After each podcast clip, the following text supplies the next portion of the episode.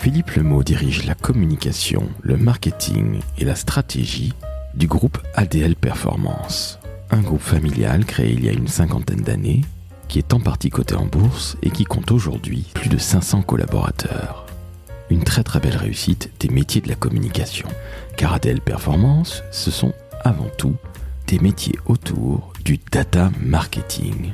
En d'autres termes, le digital, la communication, le conseil. Et si je vous dis qu'ADL Performance prévoit de recruter près de 160 personnes en 2021, dont une trentaine d'alternants, eh bien vous en conviendrez qu'il s'agit d'une magnifique réussite entrepreneuriale. Je suis Laurent François, fondateur et dirigeant de l'agence Maverick, et ce nouvel épisode du décodeur de la communication est absolument passionnant puisqu'il touche au présent, mais également au futur des métiers de la communication.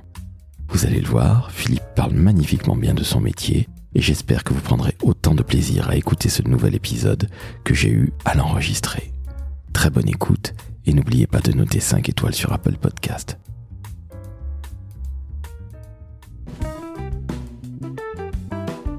Le décodeur de la communication, un podcast de l'agence Maverick. Salut Philippe, Bonjour, comment ça va? Ça va bien Merci de me recevoir chez Adèle Performance. Avec plaisir. Philippe, est-ce que tu peux nous présenter cette belle maison familiale qui existe depuis une cinquantaine d'années, qui est ADL Performance, s'il te plaît? Donc ADL Performance, c'est un groupe qui existe depuis près de 50 ans, qui a été créé par Philippe Vigneron, qui est aujourd'hui le vice-président du conseil d'administration. Et euh, c'est son gendre aujourd'hui qui est président-directeur général. Donc c'est une société familiale euh, qui euh, est détenue à 74% par la famille et le reste est coté en bourse. Euh, et c'est un groupe spécialisé dans le data marketing. Alors évidemment, il y a 50 ans, ça s'appelait pas le data marketing, ça s'appelait le marketing direct.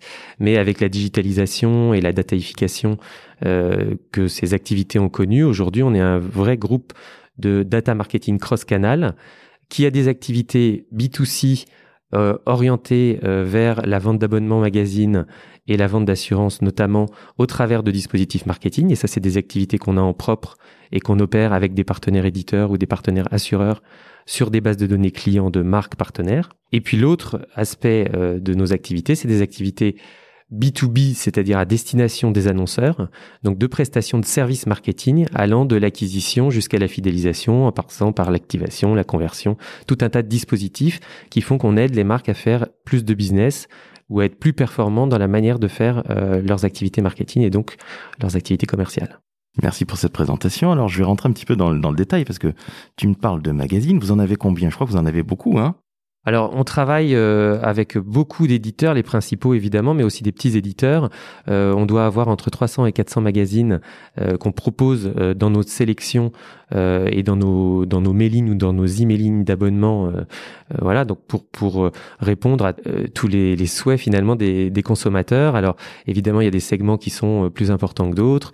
On a par exemple en en 2020 vu une grosse progression de l'abonnement magazine sur la presse jeunesse parce que bah, effet confinement, euh, les parents, euh, en ayant sans doute un peu assez euh, de voir leurs enfants sur tablette ou sur écran, se sont dit c'est le moment où ils vont pouvoir lire et ils vont pouvoir euh, découvrir euh, de la presse jeunesse. Voilà.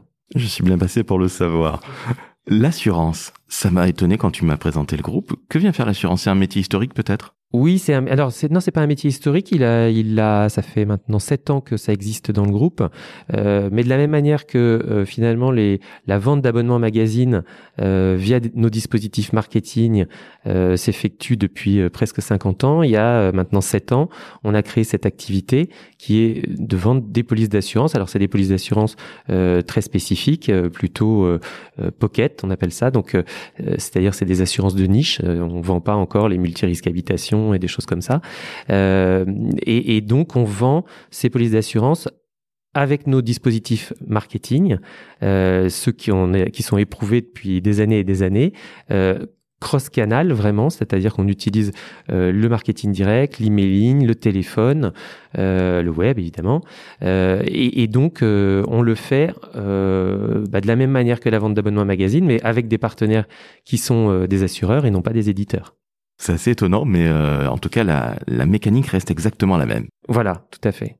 Dans le groupe, il y a aussi des agences de communication, ou en tout cas au moins une agence. Est-ce que tu peux nous en dire un petit peu plus sur la structuration de ce groupe familial qui existe depuis un demi-siècle? Oui, alors en, parallèle des activités que je viens de décrire sur la vente d'abonnement magazine et la vente d'assurance, euh, on a toute une activité de service marketing pour les annonceurs dans lequel il y a tous les métiers euh, de euh, on va dire de la communication marketing digital ou, data marketing au sens large, euh, ce qui nous permet de répondre aux, demandes des annonceurs sur, par exemple, euh, comment recruter de nouveaux clients, comment activer davantage les clients que nous avons euh, déjà ou comment les fidéliser, comment les retenir également pour éviter qu'ils partent à la concurrence, comment euh, les gratifier quand ils ont consommé tel produit ou, ou, comment encourager par exemple le upselling ou le cross-selling sur nos propres produits. Voilà, toutes ces problématiques-là, c'est ce qu'on range entre guillemets dans notre pôle d'activité service marketing,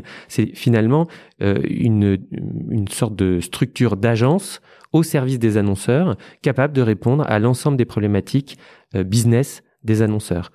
Au sein de ce pôle service marketing, il y a plusieurs types d'agences qui peuvent être euh, très spécialisées ou un peu plus généralistes. Donc, par exemple, il y a une agence de communication et de, de, publicité et d'activation qui s'appelle PCHE, qu'on a racheté en été euh, à l'été 2020 et euh, qui accompagne des marques par exemple comme Yoplait, comme L'Or Espresso, comme Dunlop, voilà sur des dispositifs d'activation, de brand content, de publicité digitale. Et puis il y a également des activités plus spécialisées, comme par exemple une agence de search marketing, Activis, une agence de fidélisation, Léo, une agence qui fait quelque chose de très spécifique, est de la monétisation des newsletters euh, de médias et donc qui fait du native advertising programmatique au sein de ces newsletters. Alors c'est vraiment un dispositif euh, euh, très nouveau, très ad tech comme on dit. Et, et, donc voilà, ça s'appelle cette société s'appelle Evidence. voilà. Et, et donc il y a aussi d'autres activités qu'on avait précédemment dans le groupe, comme toutes les activités de génération de leads. On a notamment un référentiel de 35 millions de contacts B2C, donc qui nous permet d'avoir toutes les données de contact des individus. Alors bien sûr opt-in puisqu'on est dans le cadre du RGPD. Euh, et donc, euh, ça nous permet de monter des opérations euh, de conquête de nouveaux clients en ciblant précisément. On peut cibler par exemple euh, en fonction de catégories euh, euh, socio-professionnelles, démographiques, etc. Mais on peut cibler aussi en fonction de la localisation, si on veut par exemple faire des campagnes de génération de trafic en point de vente, qu'on appelle drive to store en, bon français. voilà, donc on est capable vraiment de, gérer tout le spectre de besoins d'une direction marketing d'une marque. Ce sont plutôt des grandes marques qui travaillent avec euh, avec le groupe. Alors des grandes marques, on travaille à peu près avec 50% des marques du, des CAC 40, mais on travaille aussi avec beaucoup de marques qui ne sont pas cotées et de d'ETI qui euh, sont en train de se mettre justement euh, très fortement, enfin qui se qui se sont digitalisés et puis euh, a fortiori en 2020 qui ont accéléré sur la digitalisation et la data et qui aujourd'hui ont besoin de services comme les nôtres, de services plus professionnels et qui viennent nous voir pour qu'on organise de bout en bout tous leurs dispositifs marketing en fonction de leurs besoins d'activation, de fidélisation, de tous leurs tous leurs besoins, on peut on est capable de les traiter. À l'écoute de ce que tu me dis, j'ai l'impression que vous n'avez pas vraiment beaucoup de concurrence. Il n'y a pas d'autres euh, ADL Performance. Alors, il n'y a pas d'autres ADL Performance. Effectivement, on n'a pas de concurrents globaux. Alors, on a évidemment des concurrents partiels sur certaines activités, euh, bah, des concurrents agences. Euh, il y a d'autres gens aussi qui font de la vente d'abonnements magazine, mais des plus petits. On est les leaders en France sur ce sujet. Enfin, voilà. Donc, effectivement, le groupe est assez atypique. Euh, à la fois euh, par son histoire et ses valeurs euh, familiales, historiques, voilà, et aussi par ses activités qui sont très diversifiées et, et donc qui rendent le, le, sujet du data marketing présent dans toutes les activités, mais avec des expressions et des traitements différents en fonction des, des, des, secteurs sur lesquels on les traite. Ce qui nous donne aussi beaucoup de force justement pour répondre aux annonceurs, puisque nous-mêmes, on a éprouvé des techniques marketing pour nos propres activités sur des sujets aussi différents que l'abonnement magazine ou l'assurance, mais voilà, on, on, a, on traite avec beaucoup de secteurs aussi dans nos activités service marketing, ce qui permet d'enrichir la conception de nos dispositifs et, euh, et de, de savoir finalement de prédire la performance qu'on aura sur ces actions marketing. C'est absolument incroyable. Donc, si tu es capable de prédire, entre guillemets, l'avenir, je te charrie un petit peu en disant ça, Philippe, hein, t'inquiète pas pour ça, mais... on prédit pas l'avenir, mais disons que c'est vrai qu'on a, alors, en plus, au sein du groupe, on a un cabinet de conseil euh, spécialisé en stratégie digitale et data qui s'appelle Converteo. Donc où là il y a des consultants, ils sont environ 180 aujourd'hui, et, et, donc ils sont eux évidemment en, avance de phase sur euh, tous les sujets d'innovation, de technologie, euh, et, donc ça nous permet aussi de nourrir en amont notre réflexion pour concevoir des nouveaux dispositifs, assembler des nouveaux sujets, que ce soit des solutions qu'on maîtrise nous en interne ou des solutions externes qui sont euh, pertinentes pour répondre à un besoin. Une question me vient à l'esprit comme ça. Est-ce que le monde des créatifs de et de Converteo dont tu viens de me parler ou euh, de ces 180 consultants, est-ce que ces mondes réussissent à travailler ensemble? Dans notre ADN, on a vraiment une culture de multi-entrepreneurs. Quand un entrepreneur nous rejoint, il sait que on va développer des synergies, qu'on va essayer de de faire travailler l'ensemble des, des activités euh, ensemble. Voilà, il y, a cette, il y a cette culture vraiment collective euh, qui permet aux nouveaux sujets, on va dire, et aux nouveaux entrants dans le groupe euh, de travailler ensemble, d'être immergés. Alors, euh, euh, est arrivé euh, à l'été 2020, donc évidemment, il y a tout un processus d'intégration qui est mis en place pour travailler avec l'ensemble des activités, et donc, bah, par exemple, il y a déjà eu des campagnes ou des appels d'offres ou des projets qui ont été menés en synergie, et, et donc c'est tout ça qu'on essaye de fonctionner, de faire fonctionner. Et, le but aussi de cette acquisition, c'était de nous doter au sein du groupe d'une activité où il y avait plus de créativité et plus de planning stratégique. On avait déjà de la data, on avait déjà de la création, mais on voulait aller un cran plus loin et être en capacité de répondre euh, plus globalement aux annonceurs euh, sur, euh, sur cette partie amont et, visible des dispositifs marketing et publicitaires. Aujourd'hui, la data, c'est quelque chose de fondamental. On en parle depuis de très nombreuses années, mais avec Covid, tout ça, la digitalisation du monde s'est énormément accélérée. Les annonceurs se sont mis à se digitaliser réellement. Et la data, aujourd'hui, on a un petit peu de mal à définir ce que c'est. Évidemment, ce sont des données, la question ne se pose pas. Mais comment tu définirais, toi, tout ce qui est autour de la data, du marketing de la data? C'est le cœur de votre métier chez, chez ADL Performance. Quelle est ta définition? C'est pas une question piège, hein, en aucun cas, Philippe. Hein bah, la data, alors euh, la data, elle est, elle est vraiment aujourd'hui euh, protéiforme. On peut avoir de la data euh, personnelle, donc évidemment euh, soumise au consentement, euh, au RGPD, etc. Donc c'est tout ce qu'on peut savoir et, tout ce qu'on peut développer comme connaissance du client, intuitu personae. Il y a de la data plus générique ou généraliste, on va dire, c'est-à-dire des datas liées au comportement des gens en magasin, sur des sites internet, sur leur smartphone. Donc ça, c'est des données d'usage qui peuvent être collectives et qui permettent de voir, euh, de manière anonyme, quels sont les, usages, les comportements. Euh, on a des datas également euh, qui viennent par exemple de la sémantique. Donc on peut analyser tout ce qui se dit sur des réseaux sociaux, des forums, des sites pour comprendre et, avoir des insights euh, sur, sur les consommateurs. On peut avoir également des datas euh, qui sont issues du profiling euh, des données Facebook, par exemple, Facebook, Instagram, qui nous permettent de définir des personas et ensuite de mieux travailler le ciblage de nos opérations marketing en se disant bah voilà tel persona on va plutôt lui adresser tel message ou tel ou tel produit. Voilà et on, on, peut varier comme ça. Donc la data elle est vraiment partout.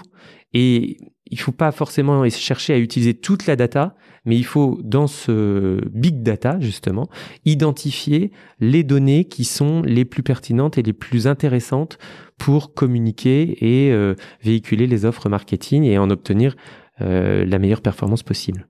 Savoir faire le tri en somme. Exactement. Alors, ça demande, alors pour particulièrement, on me demande souvent euh, des, des jeunes gens euh, qui, qui, cherchent à aller dans ce dans ce milieu me disent, euh, mais la data, est-ce qu'il faut être mathématicien, est-ce qu'il faut être statisticien? Euh, Alors, il est vrai que euh, le profil du directeur marketing aujourd'hui, euh, il est vraiment en train de muter. C'est-à-dire qu'on avait plutôt un directeur marketing communicant qui était plus d'obédience publicitaire, on va dire, euh, dans le passé. Euh, Aujourd'hui, euh, avec l'ensemble des moyens qui permettent de rationaliser une campagne finalement, de rationaliser un dispositif il faut que le directeur marketing s'intéresse aux chiffres. Euh, s'il peut être un petit peu euh, statisticien ou matheux sur les bords, ça peut pas lui faire de mal. En tout cas, il faut qu'il ait une, un goût pour les chiffres parce qu'aujourd'hui, c'est quand même beaucoup ça qu'on peut analyser avec tous les outils d'analytics ou de ou de business intelligence qu'on peut avoir. Alors évidemment, c'est pas lui qui va traiter les données. Il y a des il y a beaucoup de profils qui, qui enfin de nouveaux métiers d'ailleurs qui, qui, qui se mettent à exister autour de la data, hein, des data data scientists, des data engineers, euh, des data architectes, enfin, euh, et, tout ça euh, permet de créer de la valeur autour de la data et justement de faire le tri entre les bonnes données, les données intéressantes et celles qu'on garde pour plus tard, parce que peut-être plus tard on s'en servira, mais à, à cet instant T, elles n'ont pas forcément d'utilité. Tu parlais de statistiques, de mathématiques à l'instant même. On va passer à ta formation. Parce que tu as une formation scientifique, tout à fait, un bac scientifique, oui. Tu pars vers les lettres. Oui. Pour faire ensuite du journalisme, mais pas vraiment. Est-ce que tu peux nous rappeler ton parcours, s'il te plaît, Philippe? Oui, alors je suis, je suis euh, un exemple de pivot. Euh, on parle souvent de, du pivot des, des, startups, par exemple. Alors euh, moi, j'ai effectivement, j'ai fait un bac scientifique. Alors à l'époque, ça s'appelait un bac C, un maths et physique. et puis j'ai considéré que il fallait euh, bien écrire, bien s'exprimer, euh, et je suis allé en fac de lettres euh, à Nantes. et j'ai fait deux ans de lettres modernes classiques, on va dire. Enfin, pas classiques, lettres modernes, mais, mais la filière traditionnelle, on va dire.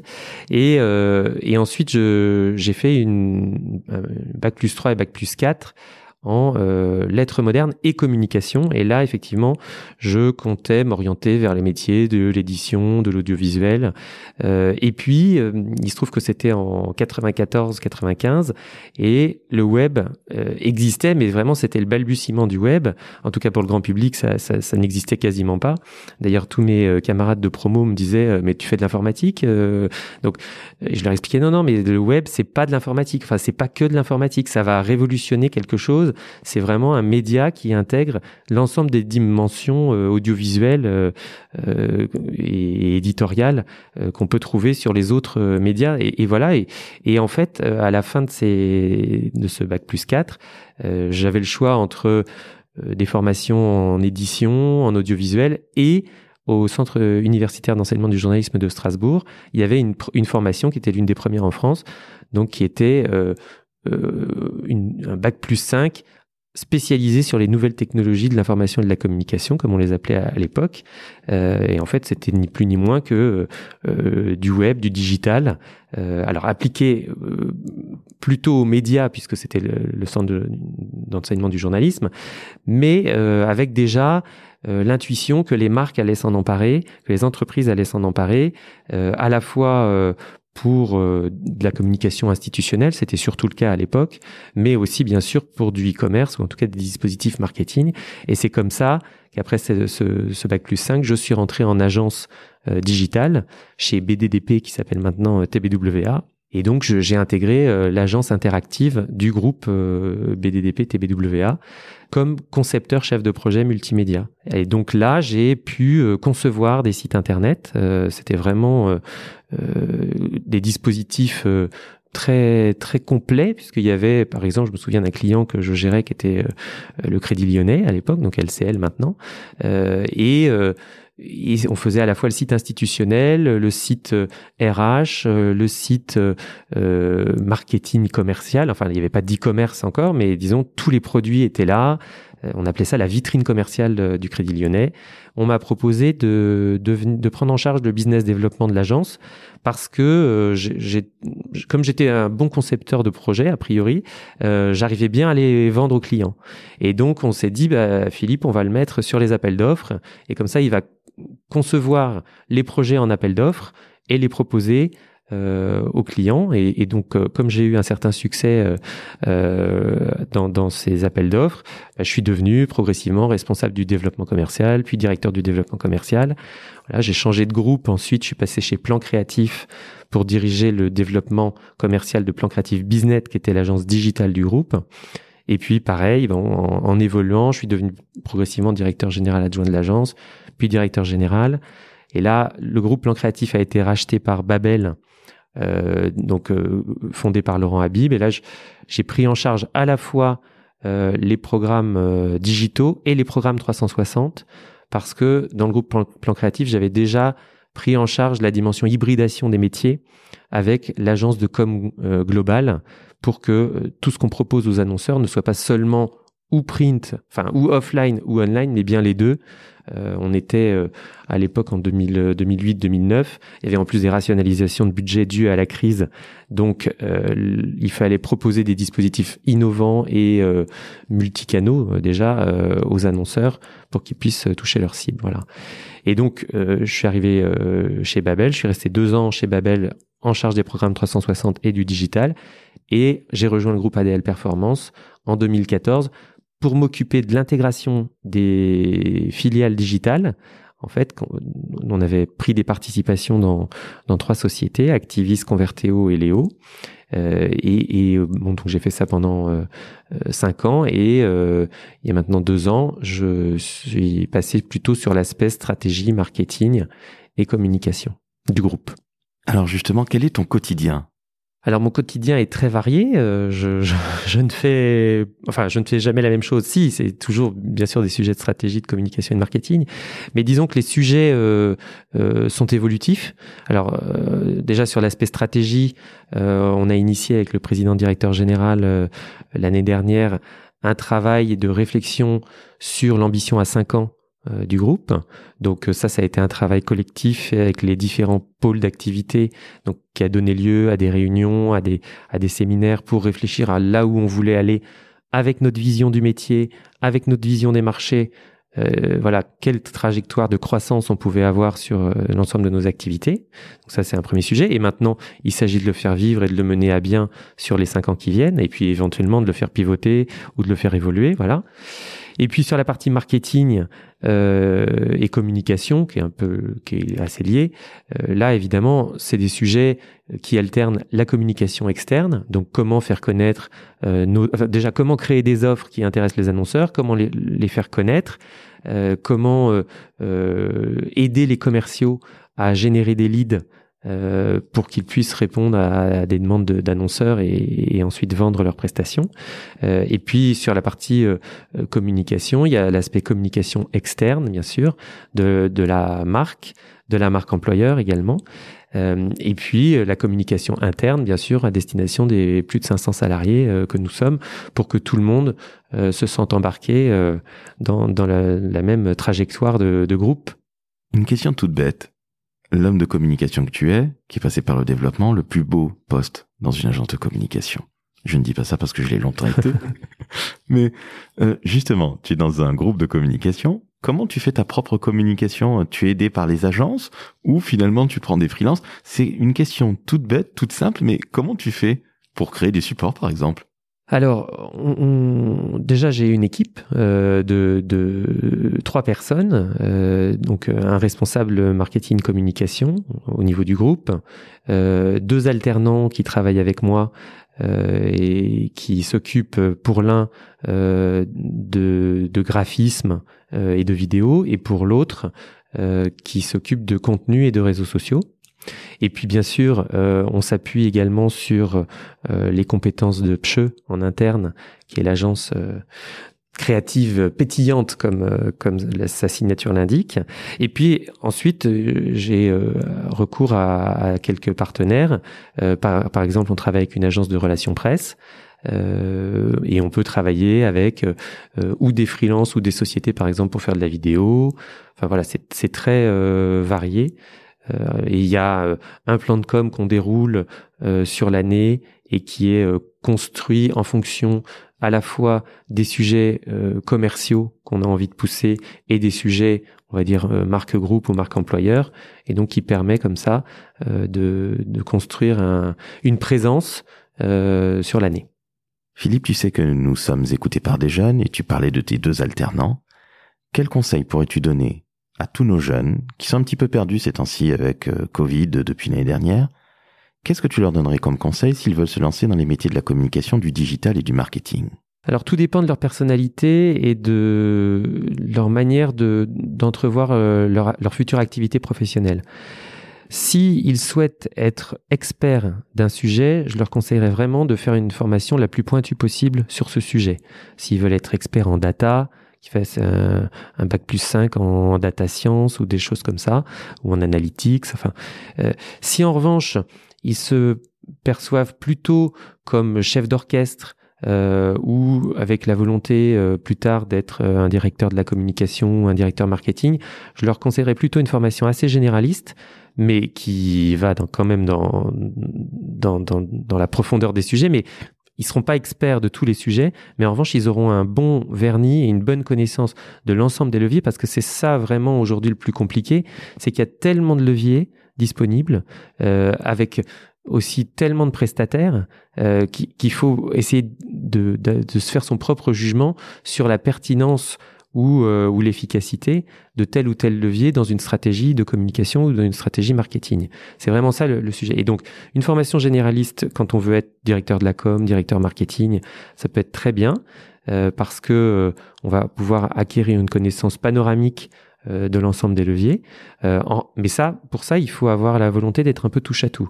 Si on veut, eh, si on est perfectionniste, qu'on est qu'on veut être expert, professionnel d'un sujet, là, il faut vraiment prendre une formation où on descend en profondeur. C'est un peu, par exemple, aussi euh, le cas pour les formations, enfin, les, les, les, diplômes artistiques. Quelqu'un qui veut être directeur euh, de création ou directeur artistique dans la com, il faut vraiment qu'il fasse euh, les gobelins ou des, des, écoles très très spécialisées comme ça pour pour devenir vraiment très bon et qu'ils parce que sur les profils d'experts, si on est à moitié bon, on sera jamais un bon expert. Donc il faut, faut vraiment euh, analyser ça. Dernière question Philippe, et elle n'est pas piège. Qu'est-ce que tu aimes le plus dans ton métier? Alors, ce que j'aime le plus dans mon métier, je pense que c'est euh, le côté euh, innovation et changement permanent. Euh, c'est vrai que quand j'ai choisi euh, d'aller dans le digital plutôt que d'aller dans l'édition de l'audiovisuel, euh, je savais que j'allais pas m'ennuyer, euh, que ça allait être euh, en construction, que c'était un, secteur qui allait évoluer. Alors je savais pas comment il allait évoluer. Hein. J'étais pas, j'étais pas visionnaire à ce point ou voyant, mais ou médium. Mais en tout cas, je savais que c'était le début d'une longue histoire. on avait vu, enfin moi j'avais vu le, un peu l'histoire de l'informatique qui avait quand même beaucoup évolué. Et même si c'était pas de l'informatique euh, je savais qu'on allait aller vers plus de digital plus de numérisation plus de data. Euh, et, donc ça c'est vraiment le sujet le plus passionnant. Alors aujourd'hui il est il est tellement passionnant qu'il peut être euh, parfois un peu vertigineux, parce que quand on parle par exemple d'intelligence artificielle ou de choses comme ça, ça devient assez conceptuel. Euh, mais euh, c'est ça qui est, qui est, intéressant et passionnant, parce qu'il y a plein plein de choses. Enfin aujourd'hui, euh, euh, on manipule des smartphones très très facilement et avec une aisance parfois confondante pour pour les seniors par exemple. mais c'est vrai que en 92, quand le web a été créé, euh, je pense que les gens étaient loin de s'imaginer que ça allait devenir ça. Et euh, on rejoint quand même euh, pas mal la littérature d'anticipation ou de science-fiction quand on est aujourd'hui sur des sujets d'intelligence artificielle, de data et de digital. C'est pas un petit peu usant, même si ce monde est en perpétuelle évolution, ce qui est intéressant. Tu ne te sens pas un peu usé des fois avec cette vitesse absolument vertigineuse? Euh, moi, j'avoue que c'est stimulant. J'aime bien euh, la vitesse à laquelle ça va. Alors, il faut effectivement euh, essayer de pas rater les trains parce que l'information va très vite et, et on peut vite passer à côté d'informations majeures. Mais bon, globalement, si on fait un travail de veille assez régulier, c'est souvent ce que je dis aussi aux, aux, jeunes euh, qui se posent des questions sur les métiers. Je leur dis mais lisez, lisez tout ce qui sort euh, sur des sites spécialisés, euh, euh, du journal du net à e-marketing, en passant par n'importe quelle newsletter professionnelle ou, ou, même pas professionnelle, d'ailleurs grand public, hein, l'internaute, des choses comme ça, ça donne déjà pas mal d'informations. mais ça permet vraiment d'avoir une culture générale sur cet univers du digital, de la data, du marketing, de la com, euh, et souvent ils sont pas forcément au courant de ces de ces supports. Alors je leur indique quelques quelques supports à, à, consulter pour pour se faire une culture et puis surtout pour comprendre le marché parce que c'est un marché qui bouge aussi beaucoup. C'est un marché où les annonceurs ont quand même euh, euh revisité euh, leurs investissements et, évidemment, bah, comme il y a des nouveaux leviers, euh, bah, ça, ça, ça, augmente sur le digital. Euh, parfois, ça se rétrécit un peu sur les leviers plus traditionnels, ce qui n'est pas forcément toujours une, une, bonne idée, parce qu'il y a des leviers traditionnels qui marchent encore très bien. Hein. mais en tout cas, c'est important pour eux d'acquérir une connaissance euh, à la fois euh, euh des, de l'économie euh, de, de, ce secteur, des leviers, aussi des postes qu'il y a dans, dans ce métier et voir parler des, des experts ou des directeurs marketing, ça peut donner des idées sur ce qu'on veut faire plus tard. On ne dira jamais assez à quel point il faut lire. que ce soit oui. sur du papier ou sur l'écran, lisez. Disons que tout ce qui peut permettre euh, de s'immerger dans un secteur ou dans, dans l'économie d'un secteur euh, ou dans les métiers d'un secteur euh, est bénéfique pour essayer de se tracer un projet professionnel. La plupart des métiers euh, du data, enfin de la data et du digital euh, sont en transformation. des nouveaux vont, des nouveaux métiers vont arriver. Et, et, je pense qu'il y a des opportunités à saisir aussi euh, pour, pour les jeunes pour aller euh, vers ces métiers. Eh bien, merci beaucoup Philippe. C'est sur ces belles paroles qu'on va se quitter. Je te remercie de m'avoir accueilli chez ADL Performance. Ben, merci d'être venu. Je t'en prie, c'est tout à fait normal. Chères auditrices, chers auditeurs, il est temps que je fasse ma petite minute commerciale. Vous savez ce qu'il vous reste à faire. Commenter, liker, partager, noter 5 étoiles sur Apple Podcast et m'envoyer de l'amour, envoyer de l'amour à Philippe, envoyer de l'amour à tout le monde. On en a besoin. Il faut y aller. Cher Philippe, je te remercie encore une fois. Merci, au revoir. À bientôt. Ciao, ciao.